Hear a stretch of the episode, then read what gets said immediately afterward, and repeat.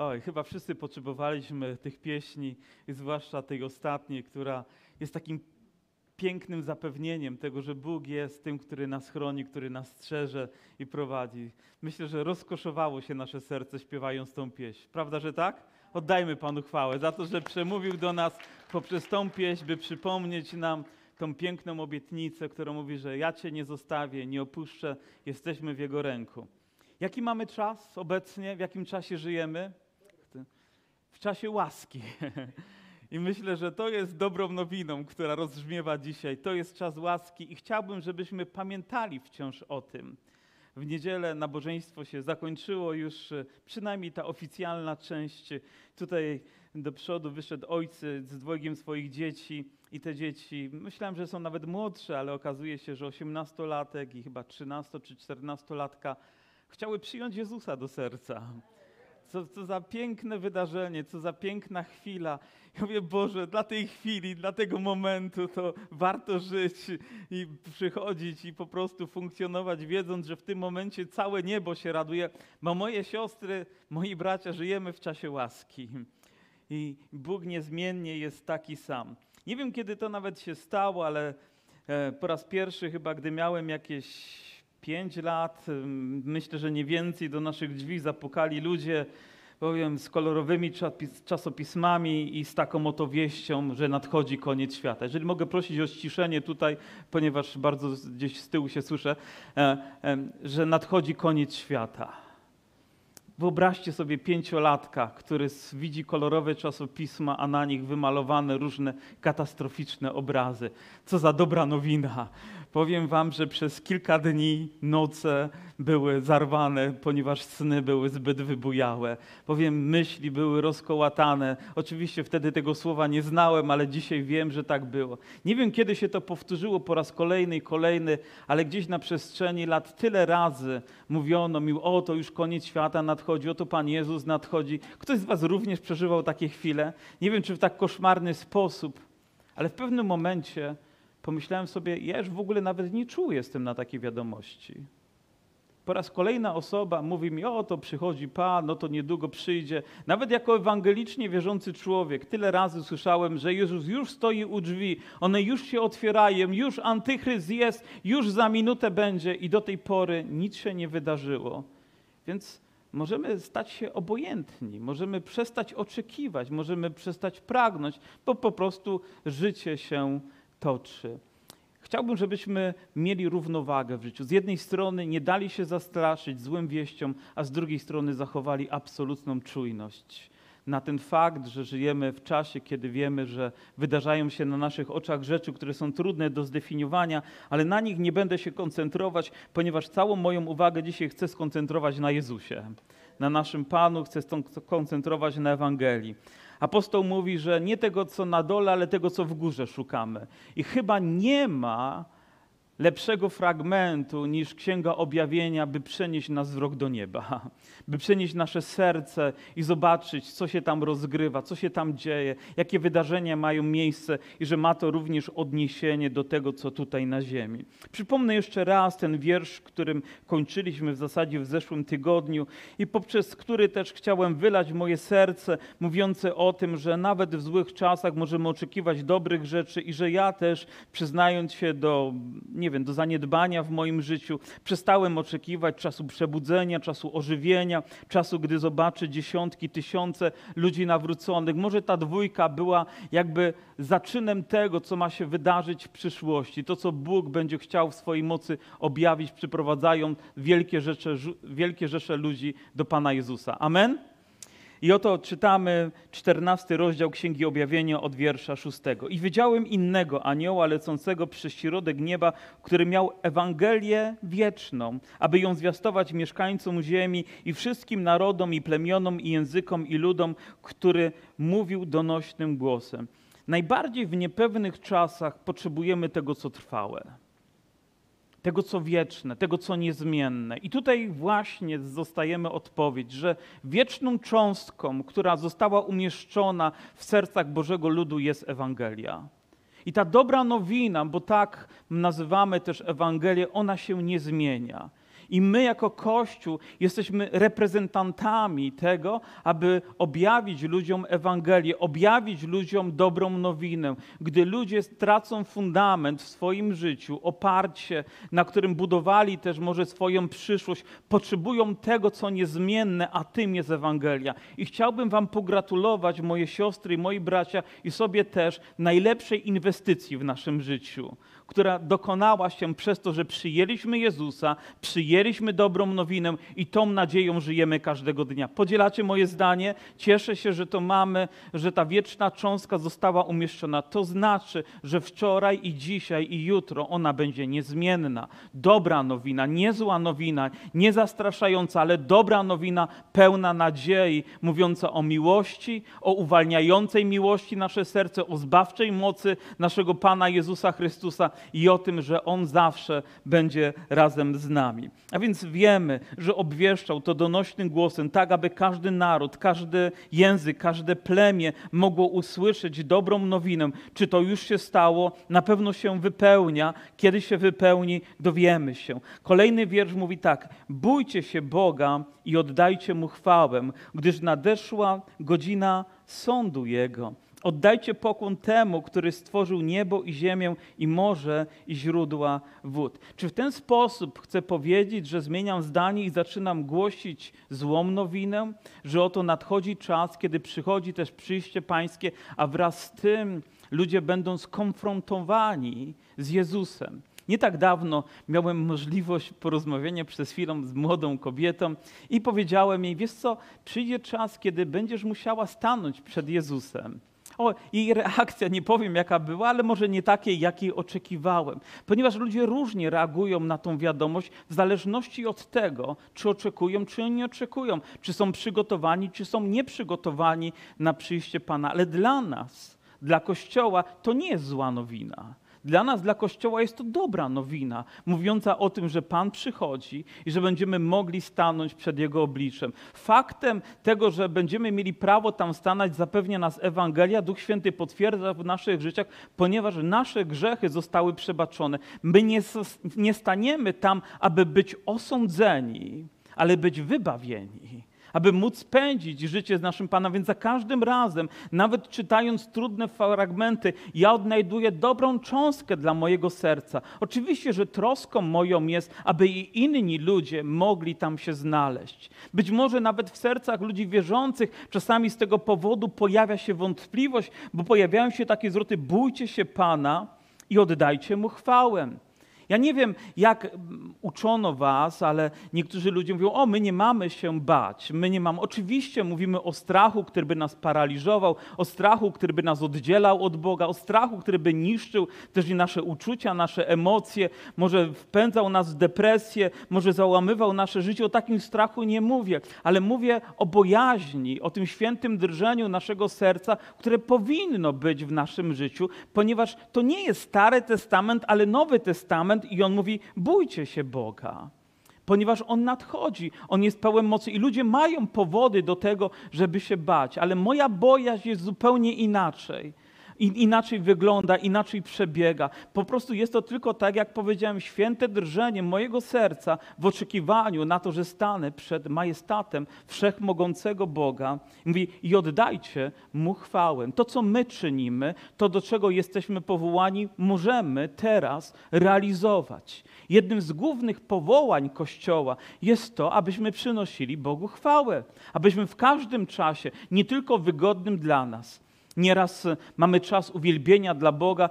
O, dzisiaj było fajnie, a za tydzień może już było trochę trudniej i później ta sinusoida się tak wychyla. Wiesz co, może twój nastrój w tym momencie był inny, ale to nie znaczy, że Bóg w tym momencie nie odebrał sobie należnej chwały w tych pieśniach. Co innego jest moje odczucie, co innego jest fakt, że wyrażam w tych pieśniach to, co jest prawdą, że mój Bóg jest godzien, aby Go wywyższać. I ja mogę się czuć różnie, mogę być chory, mogę być doświadczany, mogę być w trudnościach, ale nie zmienia się fakt, że mam oddawać Mu chwałę. Do tego zostało powołane moje serce wraz z momentem, kiedy przyjąłem Jezusa do mojego serca. Kiedyś e, brat e, Kazimierz Barczuk, pastor naszej społeczności, niektórzy z Was być może go znają nawet osobiście, opowiadał, jak miał poprowadzić wiele, wiele lat temu spotkanie młodzieżowe w jednym ze zborów. No i poszedł, przygotował się ze słowem. I ktoś po tym e, spotkaniu młodzieżowym z młodych ludzi podszedł i mówi do, do, do, pastora Kazika już teraz, a wtedy pewnie młodzieżowca Kazika mówi, o nie było ducha dzisiaj. Mówi, o tak, no, tylko słowo czytali, tylko się modlili, nie? No, nie było ducha, nie było działania. Ale on miał szerokie znajomości i wtedy miał też um, znajomości z taką, takim zespołem, nazywał się Grupa Mojego Brata. Czy ktoś z Was pamięta jeszcze taki zespół? O, dawali wtedy, nie? To dla nas młodych wtedy to była jak awangarda niemalże muzyczna, grupa mojego brata. Ja pamiętam, jak gdzieś na hali sportowej w Warszawie, nie wiem czy na Torwarze, czy gdzieś, zostałem posadzony przy głośników, a głośniki mieli takie, moc się tam wydobywała, ale byłem tak zmęczony, że usnąłem przy głośniku nawet. Także mnie, mnie odgłos nie przeszkadza. W każdym bądź razie zaprosił tą grupę na spotkanie młodzieżowe. A więc przyjechała grupa mojego brata, żeby gdzieś w jakimś zborze z grupą grupą młodzieżową spędzić czas i zagrali. Zagrali na elektrycznych gitarach, zagrali na basowej gitarze, zagrali na perkusji. I wtedy pyta się tego człowieka, był duch? No dzisiaj był. Wiecie, to nie jest kwestia głośności muzyki, ale postawy naszego serca. My jesteśmy gotowi, żeby w każdym czasie uwielbiać Boga. Nawet jak milczymy, to uwielbiamy Pana. Prawda, że tak? I czasami są pieśni, które są najbliższe, czasami one inaczej wyglądają, ale to nie jest kwestia tylko zaśpiewania pieśni, ale wyrażania tego całym sobą. Ktoś kiedyś powiedział o ewangelizacji. Ewangelizuj ze wszystkich sił, jak tylko możesz, a jak potrzeba, to używaj nawet do tego słów. A więc wszystkim możemy uwielbiać Boga i w każdy sposób możemy świadczyć o naszym Panu, zachowując też tą właściwą postawę drżenia naszego serca wiedząc, że nasz Pan jest obecny tutaj, że stajemy przed Nim, wszechmogącym Bogiem, objawionym nam i kiedy księga Apokalipsy, objawienia Jana go objawia, o, to powoduje z pewnością respekt naszego życia. Oddajcie pokłon temu, który stworzył niebo i ziemię i morze i źródła wód. Oddajcie pokłon. W Starym Testamencie Słowo pokłon, gdybyśmy tłumaczyli na język dzisiejszy, było uwielbieniem, było należną postawą czci przed Bogiem, a nawet padnięciem przed Nim na oblicze, aby Go wywyższyć. Oddajcie pokłon. Kiedy czytam Ewangelię Jana, że na początku było Słowo, a Słowo było Boga, a Bogiem było Słowo, wiem, że ono odnosi się do Jezusa i wszystko przez nie powstało i bez Niego nic nie powstało, co powstało. Wiem, że to odnosi się do Jezusa, nie mam wątpliwości, więc moją postawą jest przyjść i pokłonić się Jezusowi, przyjść i oddać Mu cześć, bo wiem, że oddaję Jemu, oddaję Ojcu i oddaję Duchowi Świętemu. Mam w tym zgodność w moim sercu i robię to każdego dnia. Dzień może zacząć się różnić, różnie, ale moją postawą powinno być stanąć i powiedzieć: Boże, chwała Ci, sięgnąć po Biblię, zanurzyć w niej moje serce i, i wyciągnąć z niej tyle, ile się da, zanim dopadną nas wieści z zewnątrz. I później drugi anioł wszedł, a z nim mówił i, i mówił: Upadł, upadł wielki Babilon, który napoił wszystkie narody winem szaleńczej rozpusty. Mamy zagadkę do rozstrzygnięcia, bo oto mamy wieść, która mówi, że upadł wielki Babilon, a więc upadło imperium, upadło mocarstwo, upadło miasto, upadło co? Upadł system. W jaki sposób my powinniśmy rozumieć? Powiem, gdybyśmy przyjęli tylko samo słowo Babilon, to jego znaczenie brzmiało brama Boga albo brama bogów. Było to również fizyczne miejsce, to było miasto gdzieś położone w, w dzisiejszym Iraku, które też stanowiło kolebkę imperium, wielkiego imperium, wcześniej perskiego, jeszcze wcześniej mezopotańskiego. I wiemy, że to imperium również upadło. Początek tego upadku gdzieś nastąpił chyba w 323 roku wraz ze śmiercią Aleksandra Wielkiego, który tam umarł, i później jego znaczenie było coraz mniejsze i mniejsze i mniejsze. Powiem, kiedyś nawet Saddam Hussein ponoć próbował odbudować to miasto. Wiecie, ten władca, którego obalono, gdy nastąpiła tam inwazja wojsk sprzymierzonych, tak to nazwijmy. I on, gdy wybudowywał, to taki napis tam umieścił. Wybudowano przez Sadama Husajna, syna Nabuchodonozora, aby okryć chwałą Irak. Ja by chciał przywrócić to miasto do życia po to, żeby w ten sposób prawdopodobnie ubliżyć Izraelowi, ponieważ to wiązało się z niewolą babilońską, to wiązało się z okupacją, to wiązało się ze złem, którego ten naród doświadczył. Ale w jaki sposób my powinniśmy rozumieć słowo Babilon. Gdybyśmy poczytali w różnych źródłach, to niektórzy by powiedzieli, że Babilonem jest powiedzmy jakiś kościół, że Babilonem jest jakiś system religijny, jest e, być może nawet, e, nie wiem, Watykan, niektórzy powiedzą, albo inne miejsca. Może na ONZ wskażą, że to jest ten Babilon i że to musi upaść. Znajdzie się wiele odpowiedzi. Ok, jaką my mamy odpowiedź? Co to znaczy upadł Wielki Babilon?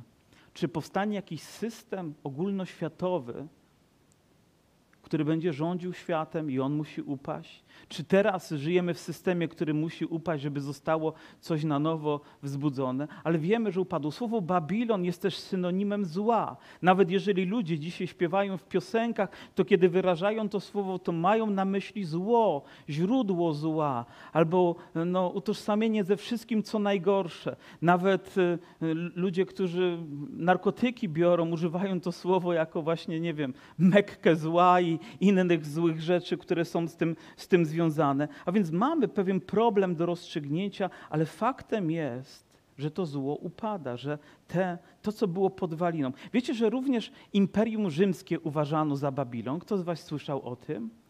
Ale wiemy o tym, że również Imperium Rzymskie pewnego dnia upadło. Kiedyś ktoś napisał w ten sposób o tym imperium: prawo, pieniądz, niezwyciężona armia, drogi, akweduty, sztuka i nauki zdawały się być światłem dla błądzącej w mroku bar barbarzyństwa reszty świata.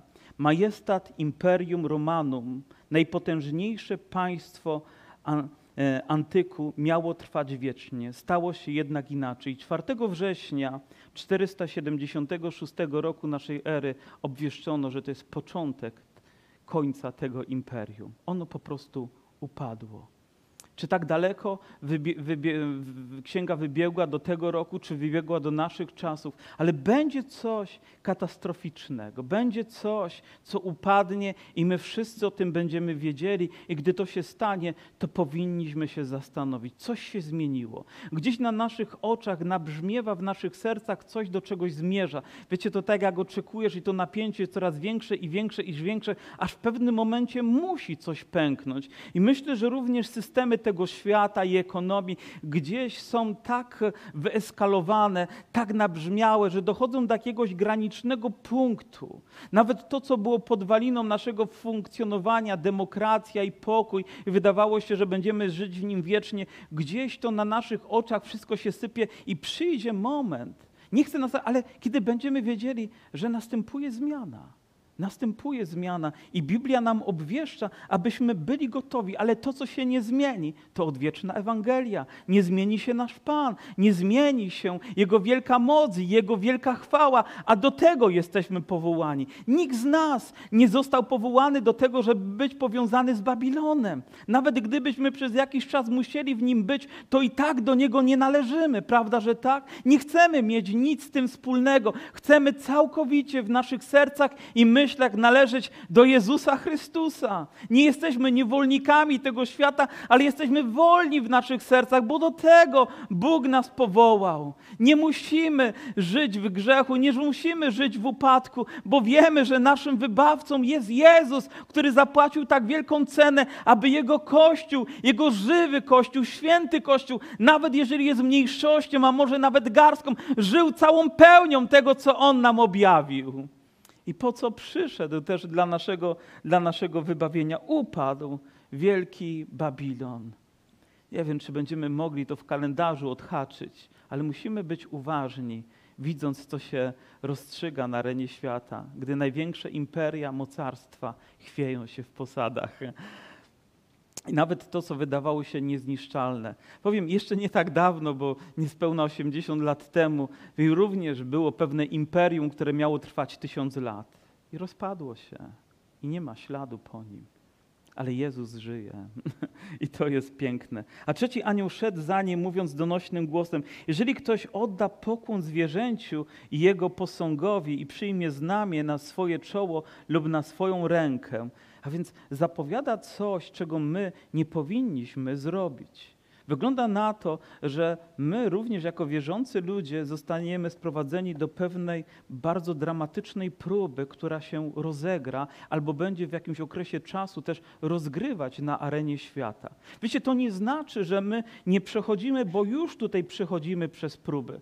I być może oczekując jednej tej wielkiej, tutaj po drodze możemy przegrać wiele bitew i w końcu nawet się załamać w naszym życiu. A więc my jako wierzący ludzie musimy być nastawieni, że każdego dnia moje i Twoje życie będzie poddane próbie, że za każdym razem, gdy sięgam po grzech, gdy za każdym razem moje usta wypowiadają to, co niewłaściwe, albo moje nogi podążają nie tam, gdzie powinienem być, to przegrywam jakąś bitwę. Prawda, że tak?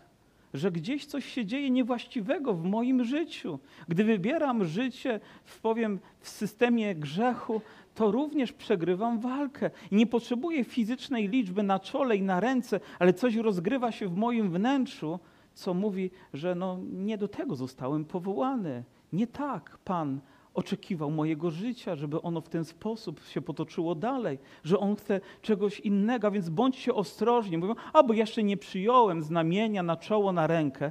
Poczekajmy. Wiecie, diabeł jest mistrzem oszukiwania. Ponoć jego ojczystym językiem jest kłamstwo. I myślicie, że on tak, tak fizycznie się tylko objawi, że to będzie na ścianach, jak wypisywane 666. Kto z was widział na ścianie wypisane kiedyś 666?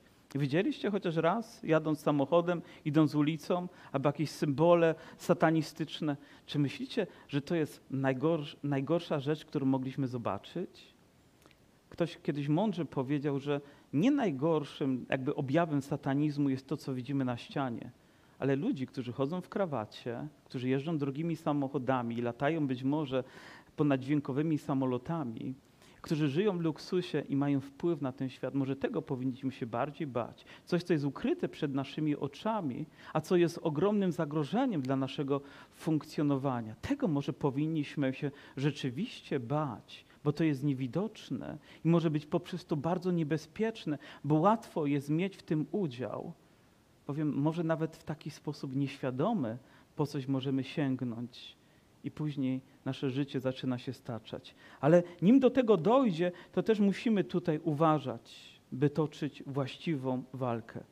Ktoś kiedyś powiedział, że my jako Kościół jesteśmy powołani do kilku ważnych rzeczy. Jedną z nich jest ewangelizacja. Jak nie ma ewangelizacji, Kościół nie będzie rosnąć. Gdyby nie ewangelizacja, mnie by tutaj nie było. Gdyby nie ewangelizacja, ciebie by tutaj nie było. Gdyby ktoś, nie, nie mówię, że na wielkiej ewangelizacji, ale może nawet jeden na jeden, albo gdzieś przez artykuł, albo nawet Biblię dostałeś od kogoś, od Gedeonity, albo kogokolwiek innego, może od brata, siostry, mogłeś czytać i mogłeś przyjąć Jezusa, mogłeś się narodzić. Jest jesteśmy powołani do ewangelizacji, ale ewangelizacja to nie koniec. Potrzebujemy uczniostwa, potrzebujemy wzrastać, potrzebujemy się rozwijać. Gdyby ktoś z Was 20 lat temu się nawrócił, ale wciąż był tym samym niedojrzałym duchowo człowiekiem, to straciłeś trochę 20 lat. Jeżeli nie został w tobie wykształtowany Chrystus, Jego postawa, Jego charakter, odpowiedzialność, to gdzie te lata? Może gdzieś przez palce nam przyciekły, może spędziliśmy trochę roztrwaniając to, co zostało nam dane, a ten czas był też czasem łaski, który właściwie powinniśmy wykorzystać, więc ważne jest, byśmy nie tylko nawrócili się, ale zaczęli wzrastać. Ja też nie rozumiem trochę postawy, o ktoś przyjmie Jezusa, ale Biblii nie czyta. Wiecie, w moim życiu to wyglądało inaczej. Wraz z przyjęciem Jezusa dostałem tak wielki głód Bożego Słowa, jakbym nigdy nie jadł. To był duchowy głód poznawania Boga. Zaczynałem rano czytać Biblię i kończyłem wieczorem, gdy słońce zachodziło. Nie zdawałem sobie sprawy, że ja cały czas Biblię czytam. Gdyby ktoś kiedyś powiedział, że to jest możliwe, bym powiedział, zwariował. Ale właśnie takim wariatem stajemy się, gdy poznajemy Jezusa. Głód poznawania, głód uwielbiania Go, głód spędzania z Nim czasu, głód społeczności. Nie możemy się doczekać nabożeństwa. Jeżeli przestaje to w nas funkcjonować, to może wtedy powinniśmy zacząć się obawiać, że coś jest z nami nie tak. Wiecie, mam wrażenie, że znowu zaczynamy oczekiwać nabożeństwa. Chwała Bogu. I chcę też powiedzieć tym, którzy nas oglądają, gdybyście chcieli przyjść w niedzielę, przyjdźcie. Ja wiem, że mamy pewne ograniczenia, ale przygotowaliśmy mam miejsce w Górnej Izbie, na przykład tym, którzy spóźnią się na nabożeństwo. Jeżeli ktoś będzie na strychu, to znaczy, że się spóźnił. To wiecie już, to ci, którzy przychodzą po dzwonku. E, albo też może być też tak, że podejdzie do was e, ktoś ze służby porządkowej, położy rękę na ramieniu i powie, awansowałeś na górę. Nie? Bo, bo na przykład przyszedł gość i, i fajnie byłoby go umieścić, albo ktoś starszy wiekiem i nie musi tam wchodzić na górę. Więc proszę, bądźmy też wyrozumiali. Jeżeli ktoś nas poprosi, ważne, żeby być. Tam będziemy tak samo uwielbiać Boga tak? Tam tak samo będzie wieczerza, nawet kolekta będzie, gwarantuję. Także wszystko będzie, wszystko będzie co potrzeba tam. Więc jeżeli zostaniecie poproszeni, poczujcie się, awansowaliśmy na górę. Po nabożeństwie możecie przyjść i powiedzieć, pastorze, byłem w górnej izbie. Okej, okay, ale chyba mogę, mogę stracić tutaj ten, ten wątek. A więc jeżeli mamy pragnienie e, poznawania Boga, to dokonuje się duchowy wzrost bycie razem z Bogiem, spędzanie z Nim czasu. Kolejna rzecz to społeczność, to bycie z innymi wierzącymi, to tworzenie też tej jedności. Ja wiem, że jesteśmy tak różni, ale wyobrażam sobie tak, że jeżeli my zbliżamy się do Boga, to zbliżamy się do siebie pomimo różnorodności, aby tworzyć jedność. Nie mogę powiedzieć komukolwiek, nie potrzebujecie, bo potrzebujemy wszyscy Boga i potrzebujemy siebie nawzajem, potrzebujemy czasami unosić swoje ręce, potrzebujemy różnymi darami sobie posługiwać tak, aby budować Kościół, więc każdy z nas stanowi ważną cząstkę w Bożym Królestwie. Jeżeli jesteś oddzielony od Kościoła, przegrywasz jakąś bitwę. Nie musisz czekać na znak, ale jeżeli to trwa tydzień, trwa miesiąc, trwa pół roku, albo albo dłużej, to w pewnym momencie zaczniesz obumierać. Twoje życie duchowe zacznie gasnąć. Kiedyś pewien młody wierzący przyszedł do starszego brata wierzącego i mówi, mówi wiesz co, mówi, mam wrażenie, że gasnę duchowo, mam wrażenie, że, że gdzieś ta pasja dla Boga, to pragnienie zanika. A on mówi, a kiedy byłeś ostatnio na nabożeństwie? On mówi, o, dawno nie byłem. I wtedy akurat był przy kominku i tam paliły się żagwie, to nazwijmy, więc kawałki drewna. I on po prostu tą jedną żagiew, tą jeden kawałek drewna palący się wyciągnął i postawił gdzieś w jakimś bezpiecznym miejscu, bo inaczej chałupa by się schajcowała, ale postawił tak, że tak nie było i zaczęła gasnąć. Ta żagiew coraz mniejsza. Tam się paliło, ale tu gasła. Tam się paliło, ale tu gasło. Aż w końcu wrzucił z powrotem do ognia, do tego paleniska i znowu zaczęło płonąć. Czy tak nie wygląda nasze życie? Potrzebujemy społeczności, potrzebujemy bliskości. I kolejną rzecz, o której zapomnieliśmy, która tu jest ważna, to staczać duchową walkę.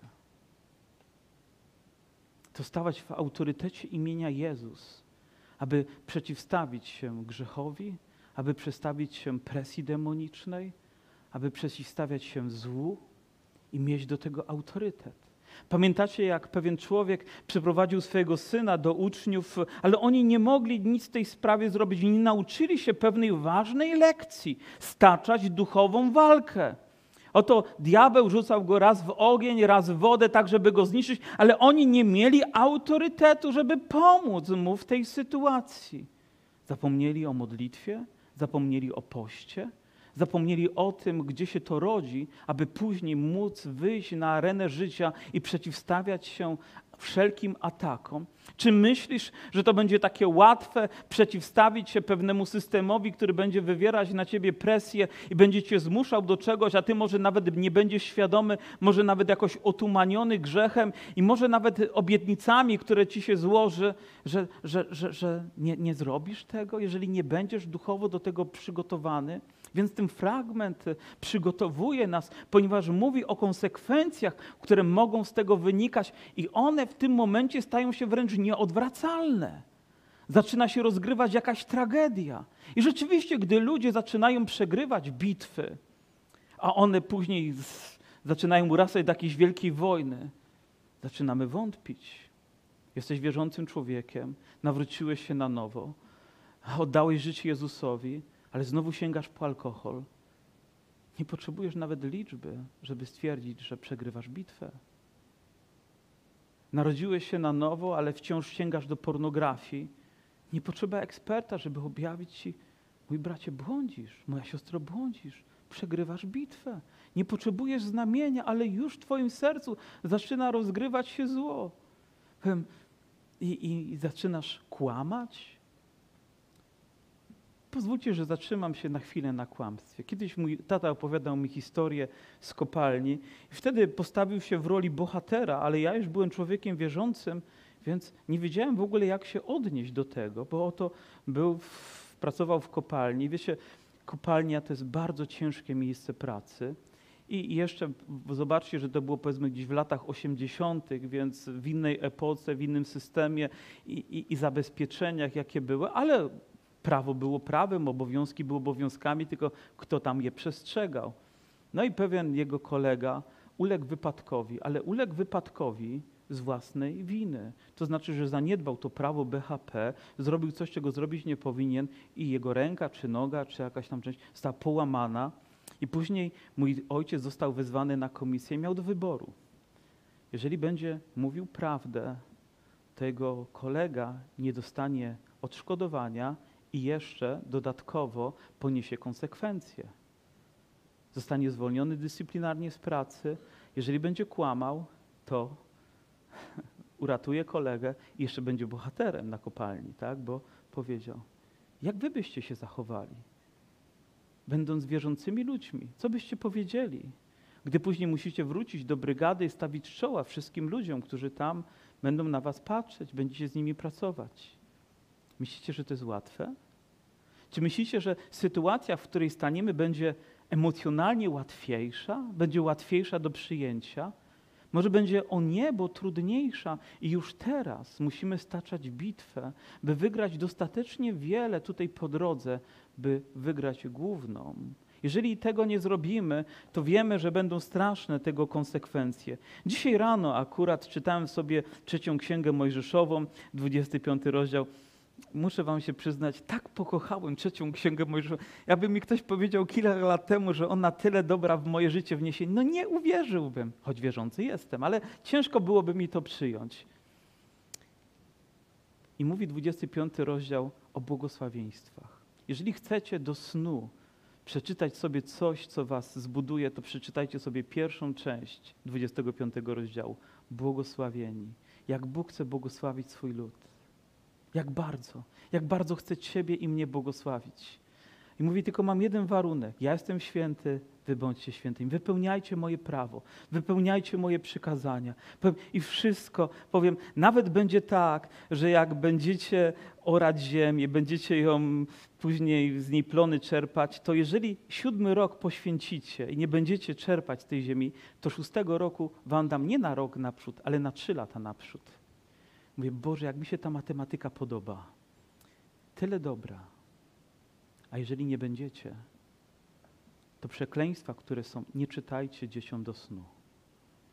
Ponieważ tak straszne są rzeczy, które wynikają z tego, że zaniedbujemy społeczność, oddalamy się od Boga Jakie konsekwencje będą towarzyszyły? Gdy mówimy, wybieraj błogosławieństwo, a nie przekleństwo, wiecie, to nie może być tylko teoria, ale to musi być codzienne życie. Za każdym razem, gdy zgitam kolana, wybieram błogosławieństwo. Za każdym razem, gdy uwielbiam Boga, wybieram błogosławieństwo. Za każdym razem, gdy otwieram słowo i czytam i przyjmuję, wybieram błogosławieństwo. Za każdym razem, gdy odrzucam grzech, gdy świadomie mu się przeciwstawiam, wybieram błogosławieństwo.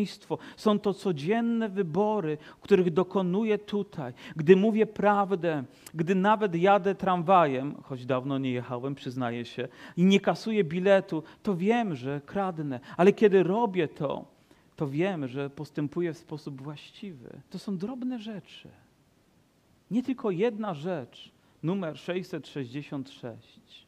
Bądź prawym człowiekiem, a wygrasz główną bitwę wygrasz główną bitwę. Jeżeli ktoś uczy was, że nie powinniśmy przestrzegać przykazań, to pozwólcie, że, że okaże wam troszeczkę więcej zrozumienia, gdy będziemy dalej czytać. I później widzimy, i to on pić będzie samo czyste wino gniewu Bożego i kielicha jego gniewu, i będzie męczony w ogniu i w siarce wobec świętych aniołów i wobec baranka, a dym ich męki unosić się będzie w górę na wieki wieków. I nie mają wytchnienia we dnie i w nocy ci, którzy oddają pokłon zwierzęciu jego posągowi, ani nikt, kto przyjmuje znamię jego imienia tu się okaże wytrwanie świętych, którzy przestrzegają przykazań Bożych i wiary Jezusa, którzy przestrzegają, jeżeli ktoś mówi ci, że nie obowiązuje cię przestrzeganie przykazań Bożych, to musi wyrwać kartki Księgi Objawienia i jeszcze parę innych stron również z Nowego Testamentu, uznając, że nie są prawdą. Ponieważ ja czytam, że w tych czasach okaże się wytrwałość świętych przez okazywanie też wytrwałości i wierności, być może w tych codziennych przykazaniach, do których jesteśmy powołani, aby godnie reprezentować naszego Pana. Wy również tak czytacie. Jeżeli nie, konsekwencje to, co się wydarzy, jest tak straszne, że nawet trudno to sobie wyobrazić. Niektórzy mówią, ale zaraz, zaraz, pastorze, przecież mamy miłosiernego Boga. Jak On może pozwolić na to, żeby tak straszne rzeczy się rozgrywały? I mało tego, jeszcze dalej, gdybyśmy poszli, będzie krew, która się rozlei na przestrzeni prawie 300 kilometrów i będzie sięgać wędzideł końskich, a więc to jest dramat, który będzie się rozgrywać. I mówię, jak Bóg może do czegoś takiego dopuścić? Wiecie, gdy słucham takich ludzi, przyjmuję ich argumenty, bo ja wierzę, że mam Boga pełnego miłości, pełnego łaski, ale wiem też, że mój Bóg jest Bogiem mocy, Bogiem chwały, jest Bogiem strasznym, jest Bogiem zazdrosnym. Ale nie, nie chcę nawet tylko tego podkreślać. Ja chcę powiedzieć Wam, ja to pozostawiam po prostu Bogu. Nie moją rzeczą jest osądzać, nie moją rzeczą jest egzekwować takie rzeczy, nie moją rzeczą jest oceniać, ponieważ ja ufam Bogu, że wszystko, czego On dokonuje, jest prawe, jest sprawiedliwe, jest godne i ja Mu ufam. Jeżeli On by zadecydował, że to jest do pewnego czasu, jak niektórzy myślą, niech tak będzie, ufam mojemu Bogu i pozostawiam to Jemu, ponieważ On jest Panem. On jest Panem całego mnie, nie tylko tego, co mi się podoba, ale tego, co jest prawe w Jego oczach, co jest godne mojego wszechmogącego Boga. I mówię na to, nawet gdyby łzy miały mi cieknąć z oczu, mówię Amen, mój Panie, ponieważ to Ty objawiłeś to, aby było przestrogą, a może też zachętą byśmy dzisiaj mogli stanąć i uwielbić Boga, abyśmy mogli odwrócić się, nie czekając na liczbę, ale na to, by tą bitwę, którą mamy, zwyciężyć. Wiecie, dzisiaj przygotowując się też do tego słowa, gdzieś w głębi serca miałem myśl dotyczącą tego, że jest tam daleko jakaś kobieta, może teraz słucha, może jest nawet tutaj i, i mam myśl, że zrobiła coś, co jakby kwestionuje jej wiarę, jej miłość do Boga. Może myślisz, że Bóg już Cię nie kocha, że Jemu na Tobie nie zależy, bo rzeczywiście było wiele złych rzeczy. Ale chcę Ci powiedzieć, tak nie jest, ponieważ wciąż dla Ciebie jest czas łaski. Jest czas, kiedy możemy do Niego przyjść. Czas, kiedy nasze serce może się odwrócić od tego, co złe, przylgnąć do Niego, uwielbić Go. Prawda, że tak? Mamy ten przywilej żyć w tym, w tym wyjątkowym czasie i ja poczytuję sobie to za zaszczyt, że mogę też zwiastować Ewangelię, ale pamiętajcie przykazań Bożych i wiary w Jezusa. Wiara to nie tylko intelektualne przekonanie, ale to coś, co przyjmujemy z całą świadomością i coś, co również z wielką odwagą wyznajemy, że Jezus jest naszym Panem. Tak jak mówi list do Rzymian, dziesiąty rozdział, bo kto uwierzy w sercu, tak, wiara rodzi się w sercu, ale nasze usta mają mają wyznać, mają opowiedzieć temu światu, że Jezus jest naszym Panem, że nie pokłonimy się zwierzęciu. Ten obraz jest przerażający. Jak można się zwierzęciu pokłonić? Ale to zwierzę będzie ubrane w coś, co nam się spodoba, będzie przyobleczone w to, co, za co ludzie będą gotowi nawet, nie wiem, jak to mówimy, poćwiartować się, żeby tylko oddać mu cześć jakiemuś posągowi, choć to jest ewangelicznie wręcz niemożliwe, żeby człowiek wierzący to zrobił, ale jednak znajdzie się wielu, którzy ulegną temu. Czy to znaczy, że wszyscy, którzy teraz są ogarnięci kultem, to może tak jak w księdze Daniela mamy ten posąg i mamy tych trzech, którzy jedynie nie skłonili swoje głowy przed tym wielkim posągiem. Tylko trzech. Szabrak, Meszach i Abednego. I kto jeszcze? Gdzie był Daniel? Daniel znalazł sobie miejsce, prawda? Tych trzech nie skłoniło swojej głowy. I piec ich nie przyjął. I Bóg okazał im łaskę. Wiecie, kto z nimi był w piecu? Kto był z nimi w piecu? Jezus. I On jest razem z nami. Gdy mamy odwagę stawić czoła, gdy mamy odwagę iść z podniesioną głową w godności Bożego dziecka, zachowując wiarę, zachowując słowo. Czy było im łatwo? Nie. Czy była presja ogromna? Tłum padł i trzech takich stoi. Mógłbym wam historię opowiadać, już opowiadałem, jak byłem na Jasnej Górze. Nie będę ich kontynuował. Przesłuchajcie sobie 32 kazania wstecz i odnajdziecie na pewno. I ostatni wiersz. Błogosławieni są odtąd umarli, którzy w Panu umierają. Lubimy ten fragment czytać na pogrzebach, prawda? Bo rzeczywiście nadzieją jest widzieć kogoś, kto do końca zachował swoją wiarę w Chrystusa, w Chrystusa i my wiemy, dokąd odchodzi.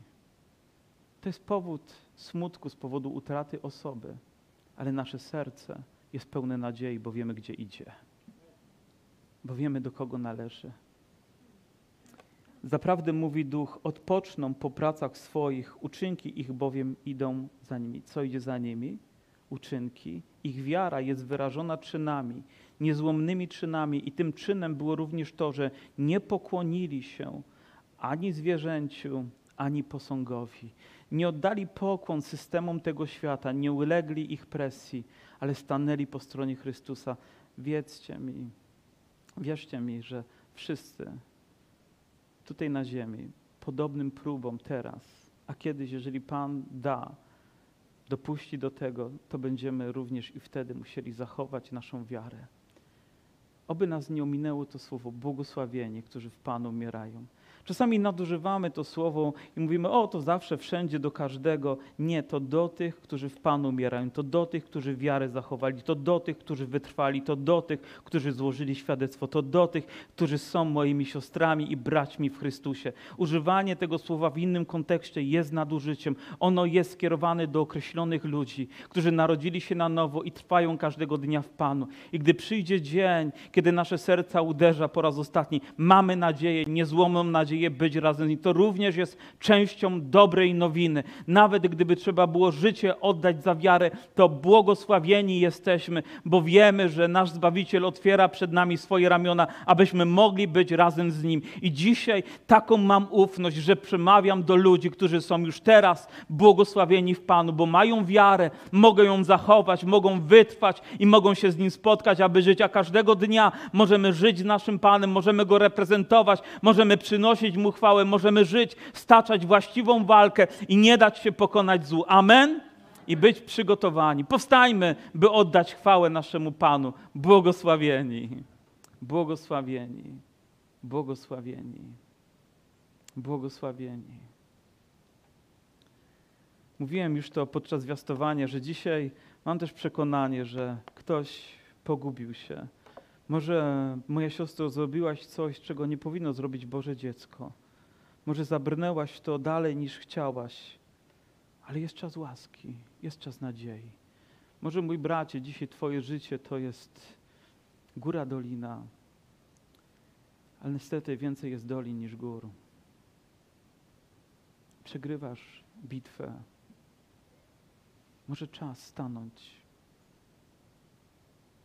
i wygrać walkę. Ja nie wygram ich za Ciebie. My nie wygramy, ale Ty w swoim sercu, dzięki wierze w Jezusa, możesz być już zwycięzcą. Wychodząc z tego miejsca, możesz być. Od Twojej decyzji, postawy przed Jezusem. To właśnie zależy. Pochylmy na głowy na chwilę. Kto z Was dzisiaj po prostu potrzebuje modlitwy? Kto z Was potrzebuje dzisiaj, żeby pomodlić się i żeby też łaska Boża dotknęła Twojego życia? Ja nawet nie wiem, jaka jest intencja głęboka. Nie dlatego, że jedziesz do piekła, choć może tak się zdarzyć. Może dlatego, że się pogubiłeś. Może dlatego, że Twoje życie gdzieś stało się letnie, stało się tak pomiędzy. Ale Bóg chce, żebyś stanął po Jego stronie. Bóg chce obdarzyć się błogosławieństwem. Bóg chce prowadzić cię, moja siostro, mój bracie, dalej. Powiedz. Wiecie, najpiękniejsze słowo, jakie Bóg może usłyszeć z naszego życia, to jest tak. To jest tak. Pochylając głowę, kto z Was, niech podniesie rękę na chwilę, żebym mógł wiedzieć, że właśnie o Ciebie mam się pomodlić. Dobrze, dobrze, dobrze. Ktoś jeszcze? Ktoś jeszcze? Ktoś jeszcze? Panie Boże, dziękujemy Tobie za ten czas, który nam jest dany. Za to, że możemy, Panie, być przed Twoim obliczem, za Twoje słowo, za pełne nadziei słowo dla naszego serca, za czas łaski, w którym żyjemy. Panie, za to, że powołałeś nas nie po to, byśmy przegrywali, ale po to, byśmy zwyciężali. Panie, po to, byśmy byli razem z Tobą, Panie, i staczać ten duchowy bój. I też nie dając się zastraszyć, Panie. I gdy trzeba będzie powiedzieć prawdę, byśmy powiedzieli prawdę. Panie, gdy trzeba skłonić kolana, byśmy je skłonili. Panie, gdy trzeba powiedzieć grzechowi nie, byśmy mieli odwagę to zrobić. Panie, bez względu na cenę, którą teraz musimy zapłacić. I ona jest niczym w porównaniu z błogosławieństwem, które otrzymujemy. Panie, to wiemy.